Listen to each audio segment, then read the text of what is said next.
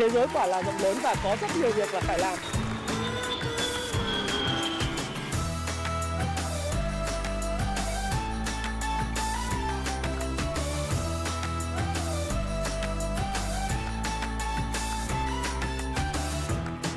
Hi, xin chào tất cả các bạn. Chào mừng các bạn đã quay trở lại với channel của Thái Phạm và 8 giờ tối chủ nhật ngày hôm nay. Chúng ta lại cùng gặp nhau trong chuyên mục nhịp đập thị trường của tuần mới. Tuần này đó là tuần 24 tháng 7 năm 2022. Và chủ đề của tuần này của chúng ta đó là gì? Đó là bình yên trước rông bão thị trường đó.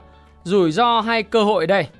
Và trước khi uh, có cái bài video của mình thì tôi cũng muốn có một tuyên bố trách nhiệm đầu video. Đó là video này là video nhằm phục vụ mục đích uh, hướng dẫn các bạn đọc sách về tài chính của Happy Life. Những người quan tâm đến thị trường tài chính chứng khoán. Và chúng tôi, uh, đặc biệt là thế Phạm, trong cái video này đó là video mang quan điểm chủ quan Thái Phạm và Thái Phạm hoàn toàn có thể sai. Tuy vậy sẽ giúp cho các bạn có thêm góc nhìn về vấn đề mà bạn quan tâm và bạn sẽ cảm ơn tôi sau nếu như bạn cảm thấy cái, cái ý kiến của tôi và những góc nhìn của tôi sẽ phù hợp à, với những quan điểm của bạn. Hãy tự chịu trách nhiệm mua bán à, bất cứ một loại tài sản tài chính, cổ phiếu, vàng, bất động sản vân vân. À, bởi vì tất cả chúng ta đều trên 18 tuổi rồi đúng không nào? Và chúng ta bắt đầu ngay đây. Thứ nhất là thị trường chứng khoán Mỹ trong tuần vừa rồi thì các bạn cũng thấy rằng là chứng khoán Mỹ tiếp tục đi lên trong tuần à, vừa rồi trước cái bối cảnh là chờ đợi Fed tăng lãi suất vào ngày à, 26 tháng 7 tới, tức là sáng ngày 27 tháng 7 giờ Việt Nam. Trong ngày 25 26 thì hội đồng FOMC uh, ờ, sẽ họp và sẽ ra cái quyết định là sẽ tăng lãi suất hay không. Thì dự kiến tại thời điểm mà tôi đang làm video với các bạn thì gần như cái xác suất tăng lãi suất là chắc chắn và mức tăng là 0,75%. Và trên Bloomberg có một cái bài đó là ông Powell thì sẽ giảm cái lần tăng lãi suất à, không phải giảm cái cái mức tăng lãi suất sau cái lần tăng 0,75% vào tháng 7 này. Thì hy vọng đây là một kịch bản rất là tốt. Bởi vì theo cái Fed Rate Monitor hiện tại thì chúng ta cũng thấy rằng là cái xác suất mà Fed tăng lãi suất lên 0,75% hiện tại nó là 80,5%. Còn cái xác suất tăng 1% trong cuộc họp ngày 27 tháng 7 à, ngày 26 tháng 7 tới thì nó chỉ còn có 19,5% và nó giảm rất nhiều so với cái thời điểm của tuần trước đó là 29,1%. Thì cá nhân tôi tôi cũng nói rằng là việc tăng lãi suất 1% thì sẽ phát đi một cái thông điệp rất là mạnh mẽ về việc siết chặt tiền tệ thị trường. Và điều này không những làm cho thị trường chứng khoán trao đảo mà nó còn làm cho cái việc xác suất kinh tế Mỹ rơi vào suy thoái còn nhanh hơn nữa. Do đó thì để quản trị những cái uh, mong đợi người ta gọi là expect uh, manage expectation của thị trường đó, và các nhà đầu tư thì Fed khả năng cao sẽ là tăng 0,75% only.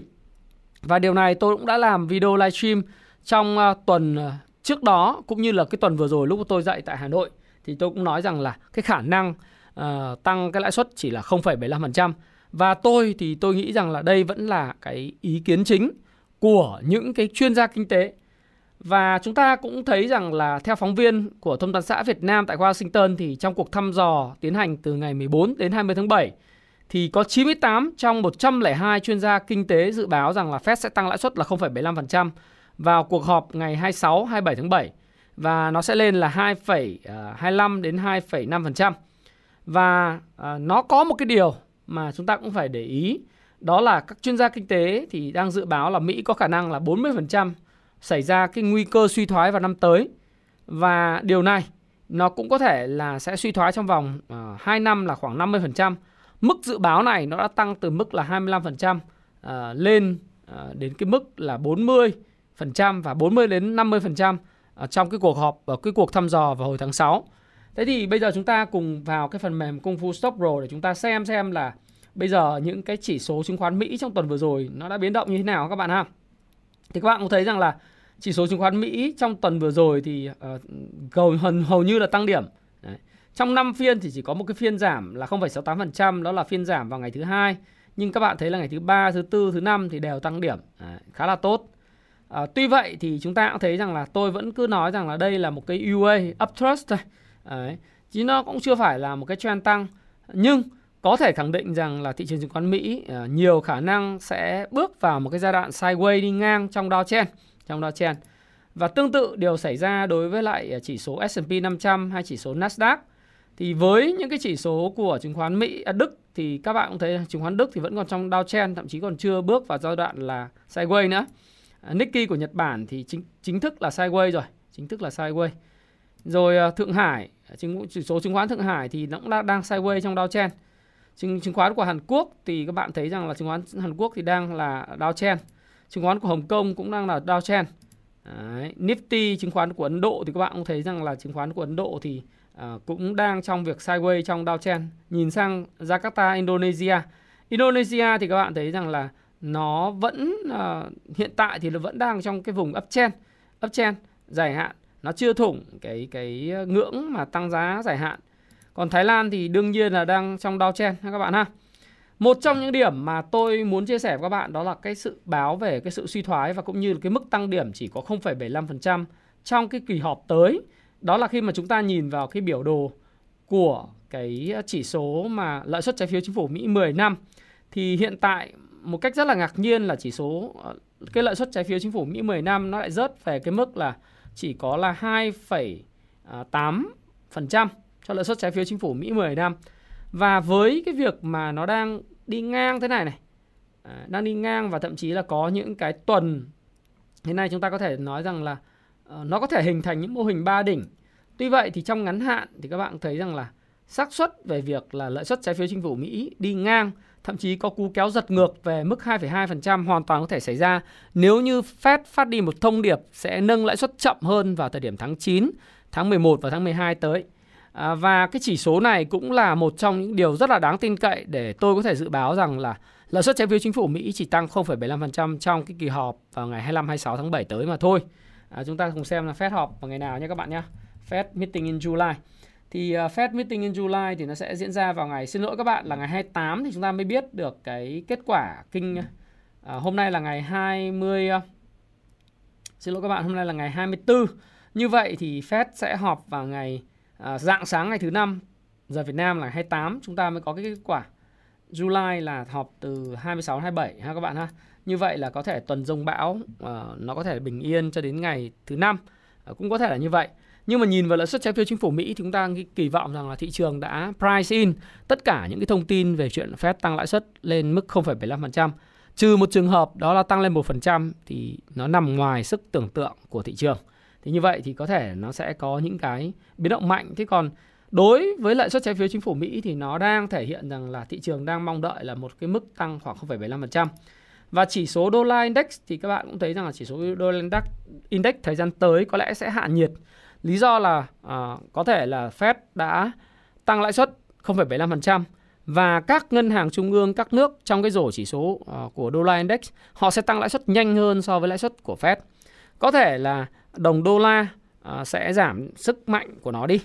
Vì euro cũng tăng lãi suất, đồng à, bảng Anh tăng lãi suất, đồng yên thì bây giờ chỉ có điều là đồng yên thì mất giá rất là mạnh, đúng không? Thì trong cái rổ chỉ số đô la index mà chúng tôi có chia sẻ với các bạn ấy chỉ có mỗi đồng yên hiện nay là chưa vẫn còn duy trì cái lập trường là để thả nổi cái đồng yên và mất giá mà thôi. Ê, một đô hiện nay đang đổi là 138 139 yên rồi. Bây giờ các bạn mà đi du lịch sang Nhật Bản hay là các bạn đi coi như là các bạn đi du lịch Nhật Bản này, mua hàng hóa từ Nhật Bản nó rất là rẻ. Nhất là các bạn đổi từ Việt Nam đồng sang đô la, rồi từ đô la convert sang Japanese yen hay đồng man á, thì các bạn thấy rằng nó rất là rẻ và dường như là Nhật Bản không có ý định là tăng lãi suất đâu. Trong cuộc họp ngân hàng trung ương tuần trước thì họ cũng nói rằng là họ sẽ giữ cái chính sách là lãi suất là âm à, đối với lại à, kỳ hạn ngắn và lãi suất bằng không cho kỳ kỳ hạn dài. Túm lại là Nhật Bản thì đồng nếu đồng đô la còn mạnh lên thì đồng yên sẽ còn sẽ có khả khả năng lên là trên 140 yên đổi một đô la. Thế thì à, tôi thì tôi kỳ vọng rằng là cái chỉ số sức mạnh của đồng bạc xanh đô la index này với sự gia tăng của những cái sức mạnh đồng tiền à, nhờ cái sự tăng lãi suất của các ngân hàng trung ương như là Canada, như là à, Thụy Sĩ, như là bảng Anh hay là euro thì cơ bản là đồng đô la sức mạnh đồng đô la nó sẽ đi ngang trong một thời gian nữa bởi vì nó còn một cái rổ chỉ bộ chỉ chỉ số này ảnh hưởng bởi đồng yên, đồng yên tiếp tục mất giá. Thì đấy là một số các cái điều mà chúng ta rút ra. Và nếu mà nhìn trên biểu đồ tuần thì chúng ta thấy rằng là khả năng là à, đây là có một cái nến gần như là sau hôm đúng không? Các bạn nhìn đấy. đấy. Thì các bạn cũng thấy rằng là một cái nến mà đảo chiều rất là mạnh của đồng à, của đô la index và trong trường hợp mà không có gì thay đổi thì khả năng cao là đô la index nó sẽ về là 104,2 trước khi có những cái biến động khác. Thì cái này cũng là cái mà chúng ta cũng cần đáng lưu ý để quan tâm nha các bạn ha. Và Uh, có một điều là khi mà Mỹ rơi vào suy thoái thì các bạn đừng có nói rằng là Mỹ suy thoái thì có là sao đâu, có ảnh hưởng gì đến các nền kinh tế thế giới hay là Việt Nam đâu. À, kệ họ chứ, có ảnh hưởng gì đến Việt Nam nhưng các bạn phải hình dung rằng là nó không những là ảnh hưởng đến, đến Mỹ là nguy cơ suy thoái hiện diện ảnh hưởng ngay đến tỷ lệ thất nghiệp à, nó tăng lên và nó đến từ cái việc là cắt giảm tuyển dụng của các cái big corporation. Thí dụ như big corporation như Microsoft, Facebook và Google thì suy thoái và lạm phát ảnh hưởng cái kế hoạch tuyển dụng nhân sự của họ. Họ sẽ ngưng tuyển dụng và họ sẽ uh, làm giảm cái chi phí payroll uh, manage hoặc chi phí mà quản lý nhân nhân viên ấy, chi phí trả lương nhân viên hàng hàng tháng, hàng quý, hàng năm họ sẽ giảm đi. Thế thì cái này nó ảnh hưởng ngay lập tức đến các cái big corp, họ không tuyển mới nữa. Và không những là big corp mà nó còn ảnh hưởng đến tất cả những cái công ty mà tư nhân vừa và nhỏ tại Mỹ. Và bạn nên nhớ rằng nước Mỹ là một cái đất nước mà những cái doanh nghiệp vừa và nhỏ đóng một vai trò vô cùng quan trọng là một cái xương sống của cả cái đất nước này. Đấy. Đó là lý do tại sao mà khi những cái đất nước à, như Mỹ và dựa vào những doanh nghiệp vừa và nhỏ, sức mạnh của các doanh nghiệp vừa và nhỏ rất là lớn bởi vì một doanh nghiệp vừa và nhỏ có thể tạo ra rất nhiều công an việc làm. Ví dụ một chủ tiệm nail hay là bất cứ một cái uh, cơ sở kinh doanh nhà hàng, khách sạn nào mà họ cắt giảm nhân sự thì lập tức là bạn sẽ nhìn thấy rằng là tỷ lệ thất nghiệp của Mỹ nó sẽ tăng lên. Do đó thì suy thoái uh, nó cũng sẽ ảnh hưởng ngay lập tức đến kế hoạch về cắt giảm chi tiêu của những doanh nghiệp lớn và nhỏ. Đấy, Đấy là đối với Mỹ, châu Âu cũng vậy. Thế còn đối với Việt Nam thì một cái hệ lụy nhãn tiền là bởi vì chúng ta tham gia vào trong một cái chuỗi cung ứng toàn cầu và thương mại quốc tế ở cái mức độ rất là sâu và nền kinh tế chúng ta mở. Thành thử ra là ngay lập tức thì các cái doanh nghiệp dệt may, à, xuất khẩu, rồi gỗ, rồi những cái thứ mà chúng ta xuất khẩu đi sang Âu và Mỹ, lập tức là cái đơn hàng nó sẽ bị giảm đi. Một phần là bởi vì là cái đồng tiền của chúng ta à, một khía khía cạnh tích cực đó là đồng tiền Việt Nam mất giá ít hơn so với cái đồng tiền của Indo, của Thái Lan. Đấy, là những thị trường mà cạnh tranh về xuất khẩu với chúng ta thì nó có mặt tích cực đó là chúng ta duy trì được cái ổn định kinh tế vĩ mô về cái việc trả nợ ở nước ngoài. À, tuy vậy thì nó không có khuyến khích cho xuất khẩu. Bởi vì với một đô la, một đồng đô la, người ta có thể mua được nhiều hàng hóa của Thái Lan, Indo hay là Mã Lai hay là những cái đồng tiền mà bị mất giá nhiều hơn so với đồng Việt Nam. Và trong cái bối cảnh là cái uh, suy thoái và tình trạng lạm phát cao tại Mỹ và Âu Châu, nó cũng khiến cho cái việc mà người dân của họ nó thiết uh, thắt chặt lại cái chi tiêu và mua sắm. Cái tồn kho của các doanh nghiệp bán lẻ tại Mỹ và Âu Châu tăng rất mạnh. Nó khiến cho là những cái đơn đặt hàng mới đối với lĩnh vực mà liên quan tới dệt may da dày vân vân nó sẽ suy giảm. Thậm chí là đối với lại cả các thiết bị điện tử linh kiện điện tử uh, xuất khẩu đi nữa. Thì có một cái bài báo trên VN Express vào ngày chủ nhật hôm nay 8 giờ 44 phút. Đó là dệt may thì lo giảm đơn hàng lợi nhuận phân hóa nửa cuối năm. Thì theo số liệu của Bộ Công Thương mặc dù là xuất khẩu dệt may chúng ta cán mốc là 22,3 tỷ đô la trong 6 tháng đầu năm tăng trên 20% so với cùng kỳ 2021 tuy vậy thì cái dự báo cho nửa cuối năm thì không có uh, nó nó không có sáng sủa lắm uh, giống như là một cái công ty uh, thời trang trẻ em tại Đồng Nai do chị Thái Minh quản lý thì uh, chị nói rằng là uh, trước đây thì mỗi tháng trước đây là đặt nhận được đơn hàng từ 80.000 đến 100.000 sản phẩm từ đối tác Mỹ. Đấy. Nhờ đó là cộng dồn doanh nghiệp này phun đơn hàng đến hết tháng 10. Nhưng hai tháng trở lại đây thì đơn hàng nhận mới bắt đầu chững lại số lượng giảm là 20 đến 30% so với trước. Và tình trạng này thì theo chị chưa cải thiện trong ngắn hạn nếu thông tin về lạm phát của Mỹ không khả quan và người dân tiếp tục thắt chặt chi tiêu vào các mặt hàng không thiết yếu. Và để đối phó với điều này thì doanh nghiệp đã xúc tiến chào hàng sang Canada, Mexico, các nước trong khu vực Bắc Mỹ có nhiều đặc điểm tiêu dùng tương đồng và hy vọng là sẽ có được vài hợp đồng mới cho vụ cuối năm. Đấy. Và theo cái nguyên nhân giảm đơn hàng dệt may do các thị trường các nước nhập khẩu nhất là EU, Mỹ tiêu thụ chậm, tỷ lệ tồn kho của các nhà nhập khẩu tăng và áp lực lạm phát neo cao trong nửa cuối 2022 đầu 2023. À, lúc này thì khách hàng có thể điều chỉnh giảm hoặc hủy đơn đột ngột. Đấy. Và cái điều này là một cái điều mà chúng ta cũng cần phải lưu ý và chúng ta cũng đừng nói rằng là lạm phát hay là cái đình lạm tại châu Âu và Mỹ thì không ảnh hưởng gì đến cuộc sống của những cái người dân ở các nước mà có cái mô hình kinh doanh à, mô hình GDP tăng trưởng dựa vào xuất khẩu. Đấy. Thì đó là một trong cái mà chúng ta cũng cần phải lưu ý để chúng ta biết rằng là trong những bức tranh, những gam màu sáng tích cực thì chúng ta sẽ có những cái gam màu nó màu xám và chúng ta nhìn một cách khách quan là như thế để chúng ta có cái kế hoạch đối với lại kế hoạch tài chính của mình các bạn ha.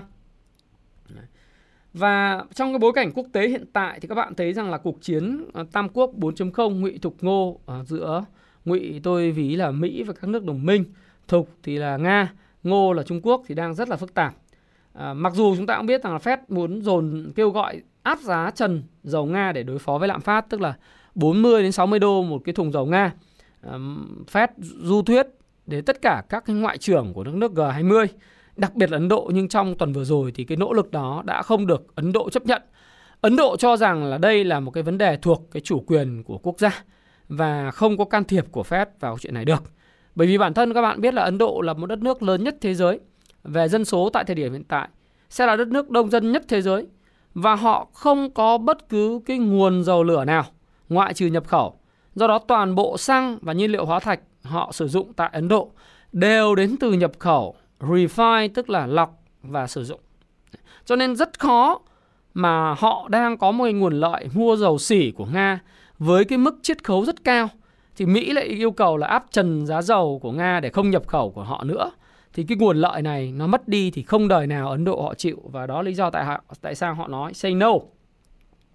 Và trong cái bối cảnh mà cuộc chiến về dầu khí và cuộc chiến về khí đốt rất là căng thẳng giữa châu Âu, Mỹ và Nga Đấy. thì thấy rằng là châu Âu có vẻ như là mùa đông năm nay sẽ rất là khó khăn và họ ngay lập tức phải điều chỉnh các biện pháp trừng phạt đối với dầu mỏ của Nga ngay. Và có vẻ như là Nga đang thắng thế trong cái cuộc chiến mùa đông dài trước mắt. Khi mà châu Âu về việc mà thiếu hụt năng lượng, đặc biệt là cái khí đốt vào mùa đông tại Đức, tại các nước châu Âu là hiện hữu. Bởi vì anh không thể nào xây cái cảng mà các kho chứa LNG trong một thời gian ngắn và kể cả Mỹ có tăng cường xuất khẩu, các nước Trung Đông có tăng cường xuất khẩu các cái khí hóa lỏng tự nhiên bằng các cái thuyền uh, chở cái khí hóa lỏng thì cái cơ sở tiếp vận hạ tầng không thể phát triển nhanh trong vòng một năm. Nếu châu Âu muốn căng với Nga thì các các bạn này các bạn đang phải có những chiến lược xây dựng các cái kho cảng LNG tại khu vực Nam Âu là Hy Lạp này, rồi ở Đức trong một thời gian khoảng 2 năm.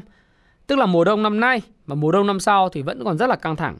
Phải đến mùa đông năm sau nữa, năm 2024 nếu cái tình trạng mà Nga vẫn còn chập chờn thì cái việc mà nhập khẩu từ các nước như là Mỹ và các nước ở khu vực trong Trung Đông khí hóa lỏng nó mới thuận lợi hơn và như vậy thì cái khí đốt mới được cung ứng đầy đủ trong giai đoạn mùa đông. Và tôi vẫn tin rằng là cái giá của khí đốt và những cái giá của dầu mỏ vẫn phải ở mức cao để cho các thương nhân đem hàng gom hàng à, đem sang châu Âu. Và đó là lý do tại sao mà châu Âu phải điều chỉnh các biện pháp trừng phạt với dầu mỏ của Nga không cương được mãi. Và Nga thì cũng nói chuyện rất là rõ ràng, đó là không cung cấp dầu cho các quốc gia áp giá trần đâu, hay là còn gọi là các quốc gia không thân thiện. Đấy. Theo cái ngôn ngữ của chính châu Âu. Bởi vì trong cuộc họp báo ngày 22 tháng 7 thì thống đốc ngân hàng trung ương Nga là Elvira Ờ, uh, Nabiulina đã tuyên bố rằng là Moscow sẽ không cung cấp dầu cho các quốc gia áp định áp đặt giá trần đối với dầu mỏ ở nước này. Và bà Nabiulina cũng cảnh báo rằng là đề xuất của các nhóm các nền công nghiệp phát triển hàng đầu thế giới G7 uh, ờ, nhằm tước bỏ nguồn thu từ năng lượng của Nga liên quan đến chiến dịch quân sự uh, của Moscow tại Ukraine thì sẽ đẩy cái giá dầu tiếp tục tăng mạnh. Và theo bà thống đốc này thì họ sẽ không cung cấp dầu cho những quốc gia áp đặt mức giá trần. Dầu và các sản phẩm từ dầu của chúng tôi sẽ được cung cấp cho những quốc gia sẵn sàng hợp tác với chúng tôi. Và các bạn biết là Nga là cái đất nước xuất khẩu dầu lớn thứ hai thế giới, chỉ sau Ả Rập Saudi. Một cái tin nữa cũng khá là vui cho người dân trên toàn thế giới về cái giá nâng lương thực. Đó là cái thỏa thuận quốc tế về xuất khẩu ngũ cốc của Nga và Ukraine thì đã được thông qua và Liên Hợp Quốc cũng như các cái quốc gia hiện nay đang chịu cái giá lương thực lên cao đều rất hoan nghênh cái quyết định này. Và các bạn cũng biết là hiện tại do cái cuộc chiến xảy ra tại Ukraine và cái quá trình tôi gọi là à, lào hóa Ukraine của Nga Tức là chiếm hết tất cả những cái cảng biển, thậm chí là còn mỗi cái cảng Odessa để xuất khẩu thì ông giải ngư lôi hết rồi. Đấy, thì không xuất khẩu được thì bây giờ ông mở ra. Đấy, thì còn đang kẹt 25 triệu tấn lúa mì và ngũ cốc ở các cái cảng.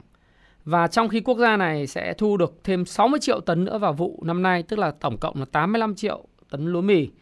Và theo như thỏa thuận của Nga cho phép Ukraine xuất khẩu thì các tàu chở ngũ cốc của Ukraine thì có thể ra vào ba cảng ở thành phố Odessa trên biển đen. Và nếu được thực thi thỏa thuận này thì có thể lượng ngũ cốc cung ứng ra trên thị trường thế giới nó sẽ vào 5 triệu tấn một tháng. Và như vậy thì sẽ cần đâu đó lấy bạn lấy 85 triệu chia cho năm thì nó sẽ ra vào khoảng là gần uh, 10 uh, 16 đúng không? 17 tháng. Đấy, 19 ờ, tháng. Đấy, 19 tháng. Thì sẽ xuất được toàn bộ cái cái lượng hàng mà Ukraine thu hoạch trong cái mùa đông à, mùa thu năm à, mùa hè năm nay và cái lượng tồn kho 25 triệu tấn. Nếu mà cái thông tin này ra và lượng ngũ cốc nó tràn ra trên thế giới như thế này thì cái giá lúa mì nó cũng sẽ giảm xuống và à, giá của bánh mì rồi tất cả những cái thực phẩm bột mì à, rồi mì gói à, tất cả mọi thứ nó giảm xuống để giúp cho cái người dân nó không có bị nghèo đói và cái lương thực thực phẩm nó sẽ hạ nhiệt. Và như vậy chúng ta cũng có thể có thể hy vọng rằng là lạm phát nó cũng sẽ ở cái mức đỉnh. Ừ, ở cái vùng đỉnh rồi, ở trên toàn thế giới và với cái chính sách mạnh tay của các ngân hàng trung ương thì chúng ta nghi, hy vọng rằng là cái cuộc chiến lạm phát nó sẽ từ từ hơn và nó sẽ nó sẽ bớt căng thẳng đi, dẫn đến những đợt tăng lãi suất ảnh hưởng thị trường chứng khoán nó sẽ không quá nhiều nữa. Đấy, thì chúng ta kỳ vọng vào chuyện đó. Và nga thì tôi đã nói các bạn là có vẻ thắng thế trong cuộc chiến này vì nga đã phải hạ lãi suất vì tác động trừng phạt đang giảm dần ấy. Và Ngân hàng Trung ương Nga đã hạ dự báo lạm phát năm nay xuống mức là 12% đến 15% thay vì là 18 23% à, trước đó. Và do là cái đồng rút nó tăng giá bởi vì Nga yêu cầu tất cả những quốc gia nhập khẩu khí đốt của mình và dầu đều phải thanh toán bằng đồng rút đẩy đồng rút lên, nhu cầu đồng rút nó tăng lên. Ha các bạn ha. Đấy, thì đấy là cái mà chúng ta cũng sẽ phải theo dõi. Tuy vậy thì trước những sự căng thẳng thì tôi vẫn có dự báo rằng là cái việc mà nhu cầu dầu khí tại châu Âu thì chưa được giải quyết và có một cái thông báo nữa đó là cái câu chuyện là Trung Quốc cũng thay đổi cái chính sách ứng phó với zero covid à, với Covid-19. Họ sẽ không còn duy trì áp đặt cứng nhắc của zero covid đâu và họ sẽ mở cửa trở lại. Chính vì khi họ mở cửa trở lại dần dần rồi cái hội nghị à, vào cuối năm nay bầu ra cái vị chủ tịch chọn đời thì sẽ khiến cho Trung Quốc là có cái cơ hội mở cửa hoàn toàn giống như các quốc gia khác giống như Việt Nam mà thôi. nên các bạn ha thì nếu cái điều này xảy ra thì cái sức cầu liên quan đến cái năng lượng hóa thạch nó sẽ tiếp tục tăng lên mạnh trong khi cái nguồn cung về cơ bản chưa được giải quyết một cách ờ, tận gốc. OPEC cộng thì sẵn sàng tăng lên là khoảng 600.000 thùng một ngày. Libya thì cũng tăng lên nhưng mà chưa đủ để đáp ứng cái nhu cầu của thế giới hiện tại đồng thời với nhu cầu của Trung Quốc sẽ gia tăng.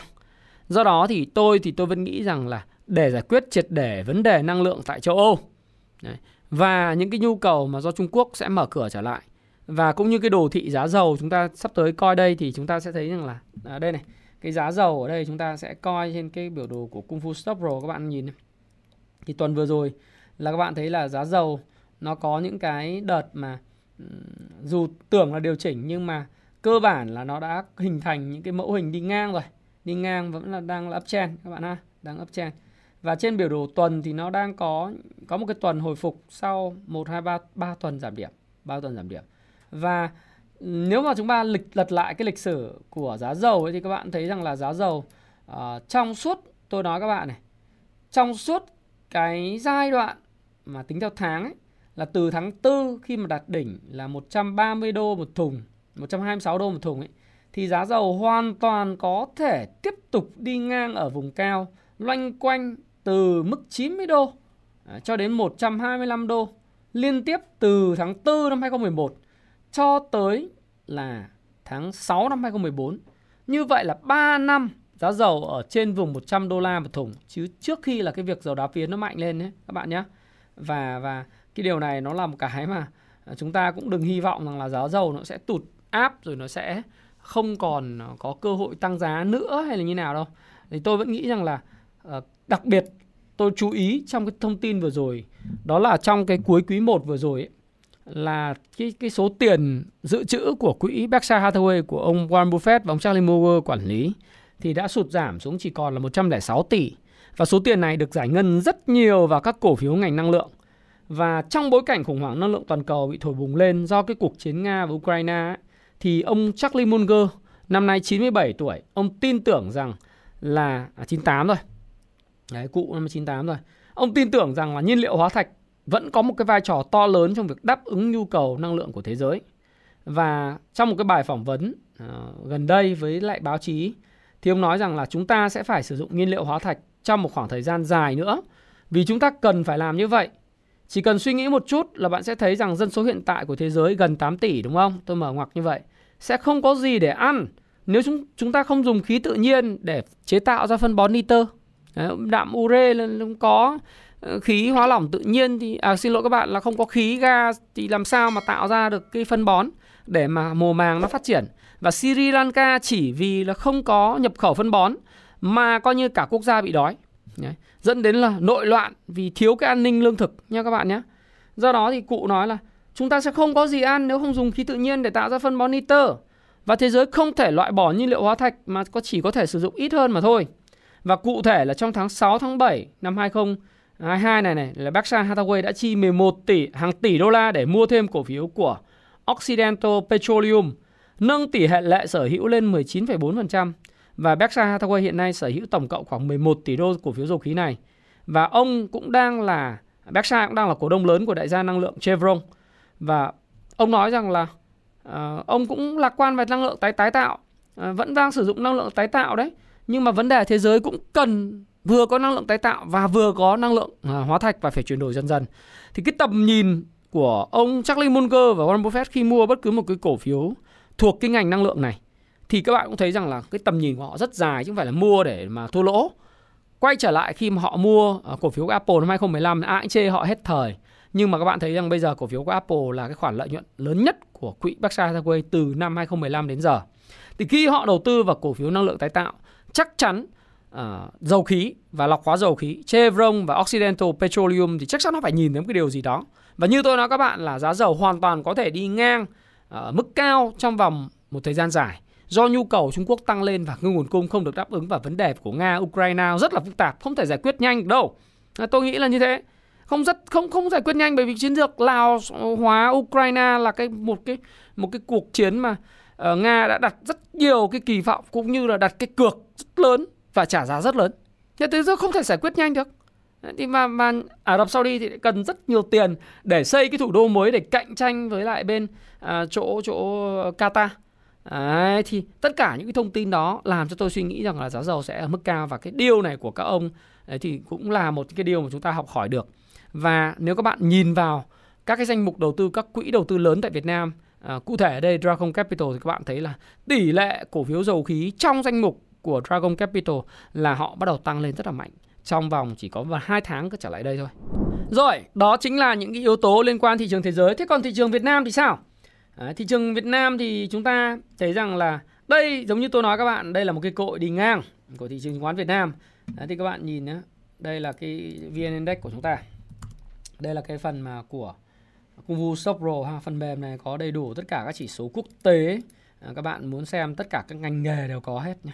Ngành nào cũng có, ngành xuất khẩu, ờ, phân bón cái gì cũng có hết.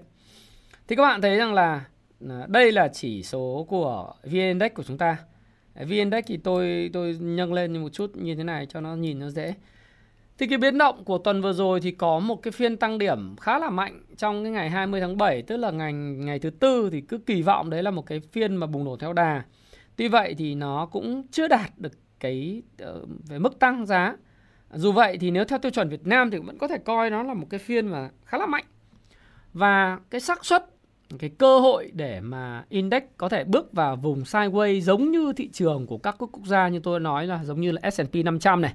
Đấy, giống như là Dow Jones hay là giống như là um, Hang Seng Hồng Kông. Rồi uh, chúng ta cũng để ý đến uh, chỉ số của Ấn Độ cũng là khá là cao. Thì trong cái bối cảnh mà index hoàn toàn có cơ hội Ờ, dùng cái từ chuẩn là cơ hội để đi ngang. Nó vẫn đang trong downtrend. Đấy, vẫn đang trong downtrend, vẫn đang giảm giá. Hiện trạng của nó là đang downtrend đang giảm giá. Bây giờ chúng ta kỳ vọng là nó đi ngang trong downtrend chứ không phải là up chen thế thì kỳ vọng đi ngang trong downtrend trong cái bối cảnh như sau. À, thứ nhất là nước ngoài tuần vừa rồi là quay trở lại mua dòng này. Các bạn thấy 5 ngày vừa rồi họ tập trung mua dòng rất nhiều gas. À, rất nhiều gas cổ phiếu ngành năng lượng mua dòng tới là khoảng gần 600 tỷ nhá 550 tỷ trong khi đó tự doanh thì lại bán à, tự doanh cũng xin lỗi các bạn phải chuẩn là dùng tự doanh cũng mua dòng trở lại Đấy. tự doanh tuần vừa rồi là cũng mua dòng vào khoảng là 100 130 à, tỷ đấy.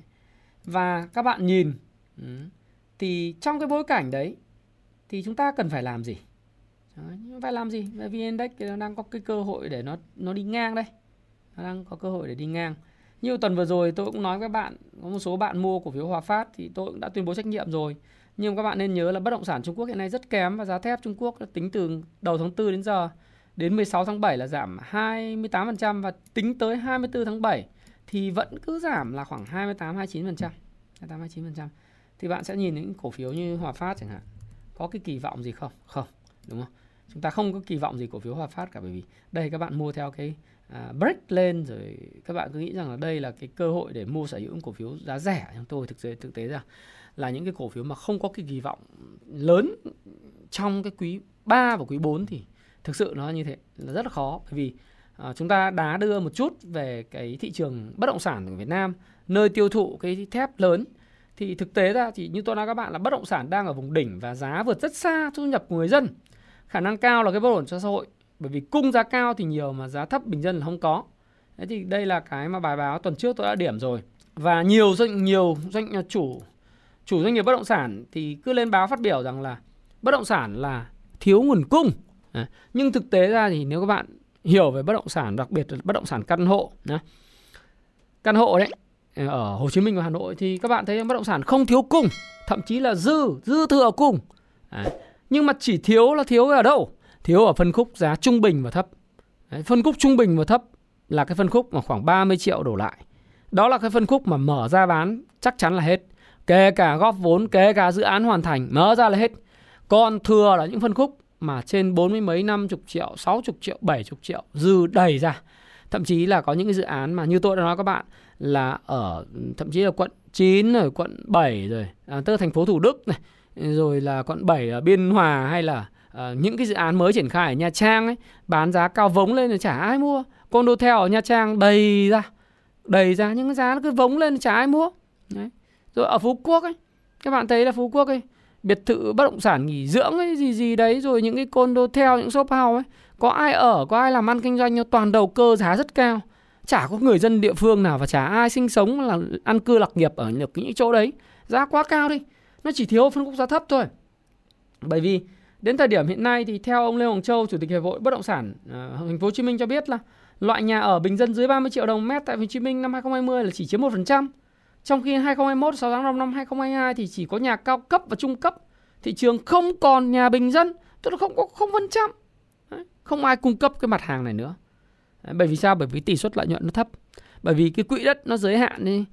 Ờ, xây xong cái bình dân cái thì thì coi như là không còn tiền để xây cao cấp mà cao cấp thì lợi nhuận nó nhiều. Thí dụ thế. Thì bây giờ đó lý do tại sao tôi nghĩ rằng là cái việc mà điều tiết về cái việc ở đây thì tất nhiên là uh, cái này là cái vai trò của cơ quan nhà nước uh, nhưng mà chúng ta cũng phải hiểu rằng cái uh, cung cầu nó phải gặp nhau người dân thì phải có cái thu nhập đủ tương xứng để mua những bất động sản cao cấp chứ không phải là cứ chủ đầu tư cứ cứ làm những bất động sản cao cấp thì cuối cùng nó dư ra. Bán không được lại quay trở lại cuối cùng là không trả lãi được ngân hàng. Không trả lãi được ngân hàng thì lại phải phát hành trái phiếu để đảo nợ đúng không? Vay nợ lại đảo nợ. Bây giờ không phát hành được trái phiếu thì lại kêu ầm lên là vậy bây giờ phải vay xã hội đen này. À, khó khăn lắm nhưng mà thực ra thực tế là gì? Là do anh tính toán không có đúng. Anh quản trị cái à, tài chính của anh không chuẩn. Anh nhắm vào các phân khúc thị trường sai từ ngay từ đầu anh nhắm vào cái phân khúc cao cấp là một nơi là đại dương đỏ thừa cung. Trong khi cái cái phân khúc mà bình dân và giá thấp tiêu thụ nhanh dòng tiền mạnh thì anh không có nhắm vào bởi vì lợi nhuận biên nó nó mỏng. Quỹ đất của anh giới hạn thì anh anh nhắm đó sự lựa chọn thôi. Thì bây giờ anh quản lý tài chính kém. Đấy, anh thiếu dòng tiền và cái tỷ lệ nợ trên vốn chủ của anh nó không đủ để phát hành trái phiếu hoặc là bây giờ cái vấn đề phát hành trái phiếu nó nó vượt quá xa cái vốn chủ sở hữu của anh rồi. Cho nên thì anh cũng không thể nào mà ăn vạ À, cơ quan quản lý cơ quan chức năng là bây giờ phải cho tôi phát hành trái phiếu theo kiểu trước đây là uh, anh dùng để đảo nợ không có phát triển dự án rồi không bảo lãnh thanh toán rồi không tài sản đảm bảo hoặc tài sản bằng bằng cổ đảm bảo một cổ phiếu. Nó một cách nó nó nó nó rất là là uh, dễ bốc hơi. Cái tính mà dễ bay hơi của những cái tài sản đảm bảo nó rất là cao. Thế thì nếu anh không giải quyết được vấn đề đấy thì anh sẽ gây nợ xấu cho hệ thống ngân hàng đúng không nào? Và tôi nghĩ rằng là đó là một sự lựa, lựa chọn thanh lọc tự nhiên của thị trường khi mà những cái doanh nghiệp mà quản lý tài chính tốt có được cái ờ, đội ngũ marketing bán hàng tập trung đúng vào phân khúc nhiều nhu cầu nhất ăn mỏng một tí xoay nhanh một tí thì những doanh nghiệp đấy trường tồn và sẽ phát triển rất mạnh trong thời gian tới. Còn những doanh nghiệp mà cứ loay hoay tập trung vào vấn vấn đề bất động sản cao cấp không có được cái nguồn cầu mạnh mẽ thì anh phải chấp nhận một cái sự thật nghiệt ngã của thị trường đó là mạnh được yếu thua phải không nào? Và sẽ bị thâu tóm quỹ đất à, sẽ bị thâu tóm công ty bởi những người mạnh hơn những người có có cái việc làm ăn căn cơ hơn. Thế còn nếu mà cứ cứ khó một cái là anh lại kêu lên là bây giờ anh phải vay xã hội đen này. À, đấy các bạn thấy là sức mua bất động sản đang giảm dần mà không tăng mạnh như trước. Đây là cái à, quản lý cao cấp của bộ phận kinh doanh nhà ở Savo ờ, tại Hà Nội đó bởi vì giá nó vượt qua quá xa thu nhập. Ừ, của người dân. Người dân chỉ chấp nhận được cái mức là 30 35 triệu hoặc dưới 30 triệu thôi. Nhưng bây giờ anh cứ xây lên 70 triệu, 80 triệu, 45, 50 triệu, 55 triệu, 60 triệu thì ai mà chấp nhận được? Không phải người ta không chấp nhận, người ta rất muốn mua. Với nhu cầu nhà ở là nhu cầu có thật. Nhu cầu bất động sản luôn luôn là rất cao. Nhưng nó phải phù hợp với sức mua. Tức là cung nó ở giá trên trời, cầu nó ở dưới thấp. Thì bây giờ phải làm sao để mà ừ, tăng cái năng suất lao động đi người dân lao động nhiều thu nhập cao để cái thu nhập nó lên thì thì người ta mới mua được cái cao cấp. Hoặc là gì? Cái này nó vênh quá. Anh đứng trước cái nguy cơ phá sản anh phải hạ giá sản phẩm xuống. Anh chấp nhận lời ít một chút để cái cung cầu gặp nhau. Đấy anh niêm yết giá cao thì người ta không mua được thì bây giờ anh phải hạ xuống để anh thu dòng tiền. Thì cái tôi nghĩ rằng là cái đấy là fair. À, bởi vì là gì? Đừng đừng tôi nghĩ là đừng có đừng có theo kiểu cái này là cái cá nhân tôi thôi. Thì tôi thấy là ờ, mới thanh khoản yếu tí đã kêu ầm lên rồi các cái chuyên gia, tất cả mọi thứ đều lên trên ờ, diễn đàn nói là phải sốc lại thị trường ngay và luôn phải cứu, phải bơm tiền cho các doanh nghiệp bất động sản rồi nói năng rất là thê lương là là, trời ơi, bây giờ họ phải đi vay xã hội đen để trả tiền lãi. Ủa, đâu ai ép họ đi vay để phát triển bất động sản đâu. Họ vay và họ có kế hoạch kinh doanh, tập trung phân khúc cao cấp, kiếm được rất nhiều tiền.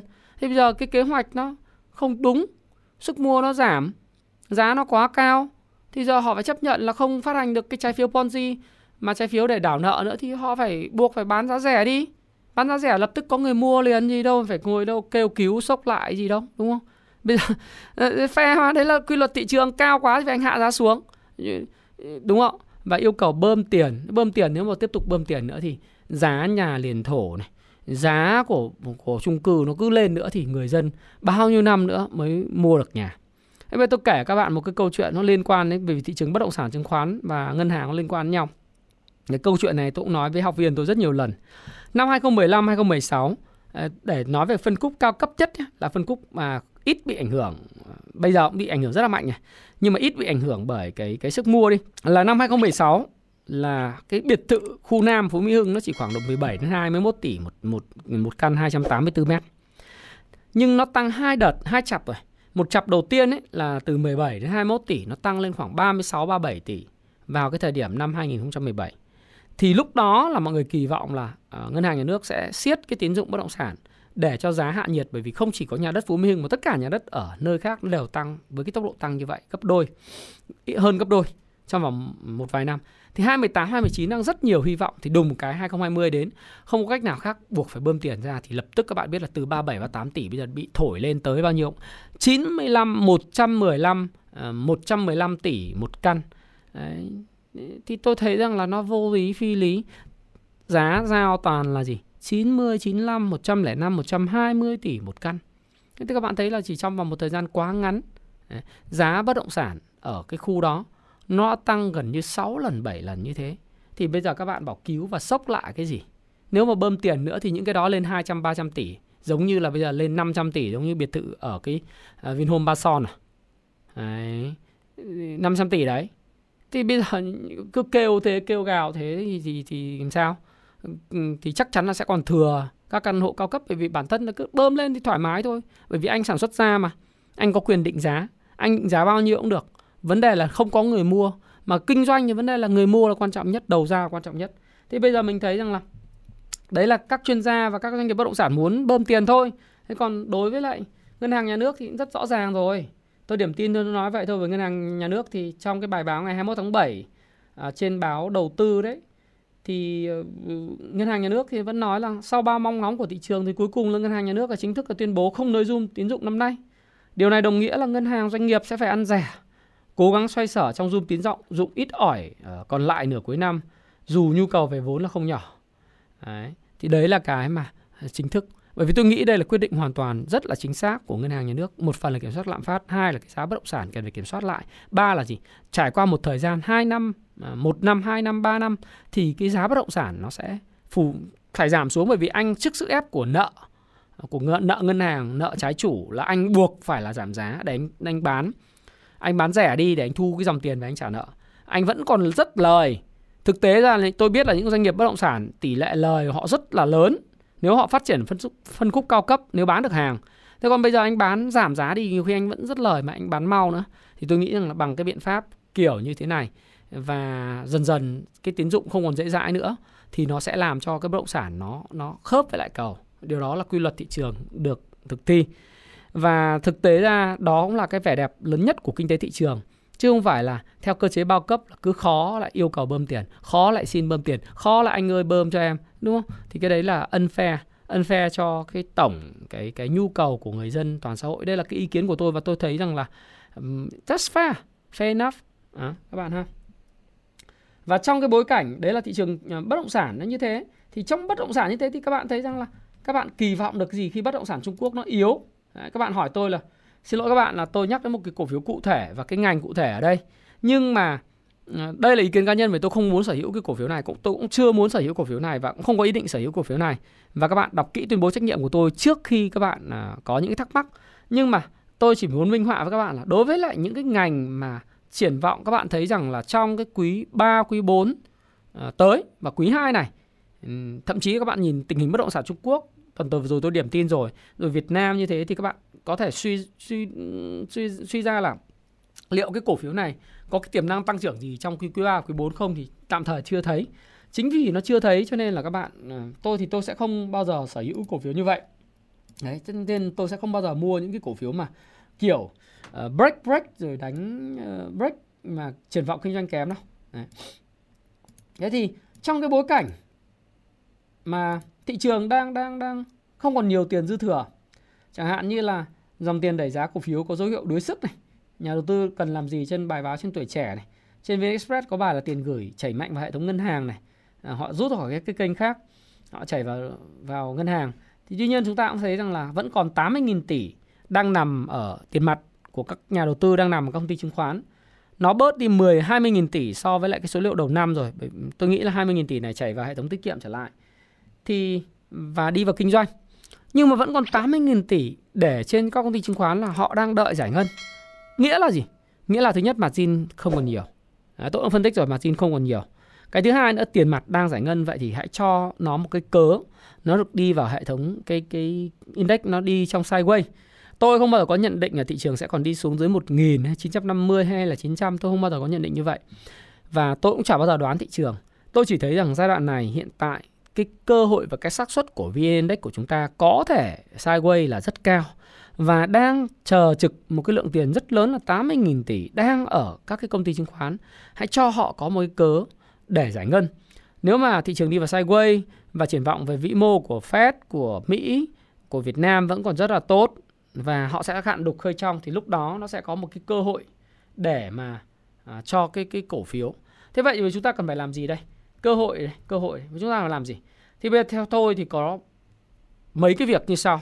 Có ba việc. Việc thứ nhất là các bạn tránh xa những cổ phiếu bơm thổi hoặc là những cái câu chuyện kiểu uh, phía trước có rừng mơ có con tưởng bở đấy. Chẳng hạn như là chủ tịch đăng ờ, đăng ký mua cổ phiếu uh, quỹ uh, khi cổ phiếu giảm sâu để kích thích cái kỳ vọng của các nhà đầu tư lướt sóng là cổ phiếu nó sẽ lên trở lại rồi uh, chủ tịch sẽ mua cho mình giá cao. Đấy, nhưng mà cuối cùng họ thất hứa họ không có mua hết và uh, cái này nó xảy ra nhan nhản tại thị trường chứng khoán Việt Nam. Và ông chủ thì nói luôn luôn giải thích rằng là giá thị trường diễn biến không phù hợp. Thực ra những cái động thái mà đăng ký mua vào cổ phiếu nó chỉ mang tính nghĩa là tinh thần là chính. Thực tế là họ không có mua. Bạn phải hiểu thế này này. Trong cái cái cái màn hình mà tôi đang vừa nói với các bạn các bạn có thể nhìn trên màn hình. Đây là bài báo trích ra từ cái báo Vietnambiz và báo uh, Viet, Vietstock thì các bạn sẽ nhìn thấy rất rõ. Đấy là những cái cổ phiếu này những doanh nghiệp này nếu các bạn hiểu về kinh doanh, các bạn sẽ thấy rằng họ đang thiếu tiền chết đi được, đúng không? Làm gì còn tiền mặt? Đang còn lo cho cán bộ công nhân viên đang xoay tiền vay ngân hàng chết đi. Thiếu bao nhiêu tiền để xoay cho kinh doanh? Vốn lưu động chả có. Thì bạn kỳ vọng gì cái người chủ lại bỏ tiền mặt ra để cứu giá cổ phiếu? Nó vô lý không tưởng. Trừ khi cái cổ phiếu đang bị thâu tóm bởi những nhà đầu tư bên ngoài. Nó gọi là cái việc hostile của những nhà đầu tư investor khác thì họ phải bảo vệ họ mua thêm share để bảo vệ cái vị thế của mình. Chứ còn bản chất ra thì cái cổ phiếu này họ đang nắm rất nhiều không bao giờ bị sợ hostile công ty Đấy, đi chiếm cái quyền sở hữu và đang rất thiếu. Đấy, xây dựng đang gặp khó khăn bất động sản đang gặp khó khăn mà bạn bảo họ tôi là chủ tịch cái tôi kinh doanh tôi bảo thôi xin lỗi các anh chị. Nếu mà tôi tôi mà là chủ tịch của một cái công ty mà thuộc cái lĩnh vực như vậy cũng nói là các anh chị cổ đông thông cảm giá cả thì do thị trường quyết định đúng không nào? Trong lúc thuận lợi thì công ty giá nó sẽ lên cao và trong lúc khó khăn thì giá công ty sẽ giảm xuống. Nhưng mà cái tiềm năng triển vọng công ty vẫn còn dài. Cho nên nói thật là bây giờ đang rất thiếu tiền cho vốn lưu động uh, của công ty để lo các dự án. Chứ mất đâu gì đi phải cứu giá. Cho nên tôi nghĩ là những cái chuyện này các anh chị nên bỏ qua những doanh nghiệp như thế. Thứ hai là nên bỏ qua những doanh nghiệp mà có kết quả kinh doanh kém triển vọng không sáng sủa trong 3 quý tiếp theo ví dụ như tôi vừa làm với các bạn trong ngành thép vậy thì đối với lại những cái công ty mà đầu tư lỗ nặng do đầu tư vào chứng khoán như một số các doanh nghiệp bất động sản rồi một số doanh nghiệp về chứng khoán ấy thì những cái chuyện đấy là các bạn thấy là nhìn phía trước quý 3, quý 4 nó không có gì sáng cả. Không có gì sáng mà kết quả kinh doanh đâm đầu đi xuống biên lợi nhuận giảm xuống và contracted ấy, thì các bạn đầu tư vào làm gì? Đấy. thì đó là điều mà tôi dẫn đến cái cái cái cái cái, cái lời khuyên số 3 dành cho bạn trong cái giai đoạn mà thị trường có cơ hội có cơ hội nhắc lại có cơ hội đi ngang. Ờ, nếu mà nó lại sụt giảm mạnh trong đầu tuần và nó gãy chen hoặc nó đâm thủng được cái vùng cũ thì chúng ta lại đành phải là cắt lỗ thôi chứ cũng không có cửa gì đúng không? Nhưng nếu thị trường tính ngang thì có thể tập trung vào các doanh nghiệp mà có kết quả kinh doanh quý 2 dự báo tốt. Quý 3, quý 4 năm 2022 và quý 1 2023, chúng ta nhìn trước 3 quý, nó tiếp tục tốt, tăng trưởng mạnh mẽ cả về doanh thu và lợi nhuận, biên lợi nhuận. Đấy. Và nên phù thịnh chứ đừng phù suy. Bởi vì theo các cụ ở dân gian nói rằng phù thịnh thì luôn luôn có cỗ, ờ, có cái ăn. Chứ còn bạn phù suy thì bạn chỉ có sự đau khổ, hy vọng và nuối tiếc mà thôi. Và các ngành nghề đề xuất thì tôi đã đề xuất các bạn rồi. Các bạn có thể chọn là dầu khí phân bón xuất khẩu một cách chọn lọc, rồi bất động sản khu công nghiệp à, một cách chọn lọc, cổ phiếu ngành công nghệ nha các bạn nhé. Và các bạn có thể sử dụng các app của công vụ ờ, chứng khoán để các bạn có thể lọc các cái cổ phiếu như vậy trên phần mục lục lọc điểm à, về sức mạnh giá, thậm chí là các bạn có thể coi là tuần vừa rồi Ờ, hoặc trong ngày vừa rồi thì những cổ phiếu nào đang ờ, những dòng nào thuộc các cái ngành nghề như ngân hàng bất động sản chứng khoán nó giảm này rồi dầu khí nó tăng này công nghiệp tăng này vân vân thì các bạn có thể lựa chọn ở trên cái trang chủ của chúng tôi ngoài cái nhật báo IB, IBD ra cập nhật về cái gọi là biểu đồ nhiệt của thị trường các bạn có thể cập nhật là những ngành nào tăng trưởng trong một tuần trong một tháng vừa rồi vân vân. Thì các bạn có thể ra quyết định đầu tư rồi các bạn lọc những cái điểm nó về 4M về can slim về khối lượng trung bình vốn hóa hoặc những bộ lọc về ROE ROE EPS khác. À, chưa kể đấy thì các bạn có thể có những cái chỉ số quốc tế rồi những cái mà à, theo dõi các cái quỹ đầu tư như là Diamond ETF các bạn có thể kích vào đây các bạn xem những cái cổ phiếu của các cái quỹ đầu tư đã perform như thế nào trong tuần vừa rồi trong thời gian vừa rồi để các bạn có thể ra quyết định có thể copy họ hoặc có thể là trading dựa trên chiến lược nếu họ huy động được chính trị quỹ vân vân. Thì tất cả những này điều này thì chúng tôi đều có ở Kung Fu Stop Pro và các bạn có thể nghiên cứu. À, các bạn và cách cách thức đó là các bạn vào Kung Live để các bạn có thể là uh, hiểu về chúng tôi cung cấp những dịch vụ gì. À, tất nhiên là còn sẽ rất nhiều những cái thông tin thú vị đang đợi các bạn trong thời gian tới đối với lại những cái cổ phiếu, những cái phần mềm về Kung Fu Stop Pro này có rất nhiều điều thú vị nữa và sẽ giúp các bạn ra cái quyết định nhanh hơn trong việc lựa chọn đầu tư. Thì đó là cái điểm tin của tôi đối với lại tuần này và tôi hy vọng là kịch bản thị trường sẽ đi ngang. Tôi hy vọng kịch bản thị trường đi ngang bởi 80.000 tỷ đang tìm cách tìm cớ để giải ngân. Một là rẻ, hai thị trường bắt đầu ổn định trở lại, họ sẽ giải ngân các bạn ha. Họ không bao giờ đứng ngoài mãi mãi vì tiền uh, nằm in là tiền chết, tiền phải đẻ ra tiền. Nằm ngoài chỉ là nằm ngoài một thời gian để đợi cơ hội mà thôi. Khi ổn ổn thị trường sẽ được tiền bơm lại và phù thịnh không phù suy. Đó là lời chia sẻ của tôi trong cái bối cảnh quốc tế như vậy và xin chúc bạn thành công. Và cũng như thường lệ thì bất cứ một video nào về nhịp đập thị trường thì bạn hãy nhận xét cho tôi tuần tới nhóm ngành nào dẫn sóng VN-Index đạt bao nhiêu điểm và thanh khoản bình quân của VN-Index là bao nhiêu. Chúng tôi sẽ có ờ, uh, 3 phần uh, có 5 phần quà. Mỗi phần quà là một cái cuốn sách rất là mới mẻ của tôi Thái Phạm. Đó là 101 lời khuyên tài chính cá nhân đến từ Thái Phạm sẽ dành tặng 5 độc giả may mắn trả lời nhanh nhất, đúng nhất và sớm nhất được đội ngũ chúng tôi lọc lại à, không edit, không edit comment các bạn ha. Và chúng tôi sẽ lọc lại và chép lại những cái comment sớm nhất, đúng nhất và sẽ có công bố khi cuốn sách ra thì chúng tôi sẽ gửi tặng các bạn à, cuốn sách 101 lời khuyên tài chính cá nhân từ Thái Phạm. Tôi sẽ ra mắt cuốn sách này vào thời điểm à, tháng 9, đó là tháng sinh nhật của công ty Happy Life kỷ niệm 5 năm. Và Thái Phạm cũng như công ty Happy Life xin cảm ơn các bạn đã ủng hộ và đồng hành cùng với Happy Life và Thái Phạm trong một thời gian rất dài từ lúc mà tôi mở cái kênh à, vào tháng 7 năm 2018 đến nay. Quả là một chặng đường dài và à, để có được cái thành công như ngày hôm nay dù nhỏ nhỏ nhỏ xíu thôi. Đó là một sự góp sức rất là lớn của tất cả những cái người xem video của tôi những học viên của tôi và những người chưa là học viên mà nếu chúng ta có duyên sẽ gặp nhau trong những khóa học tiếp theo. Và chúng ta gặp nhau trên online nó là một cái duyên. Bởi vì trong 3 triệu người đầu tư chứng khoán thì các bạn là người chọn theo dõi Thái Phạm hàng tuần.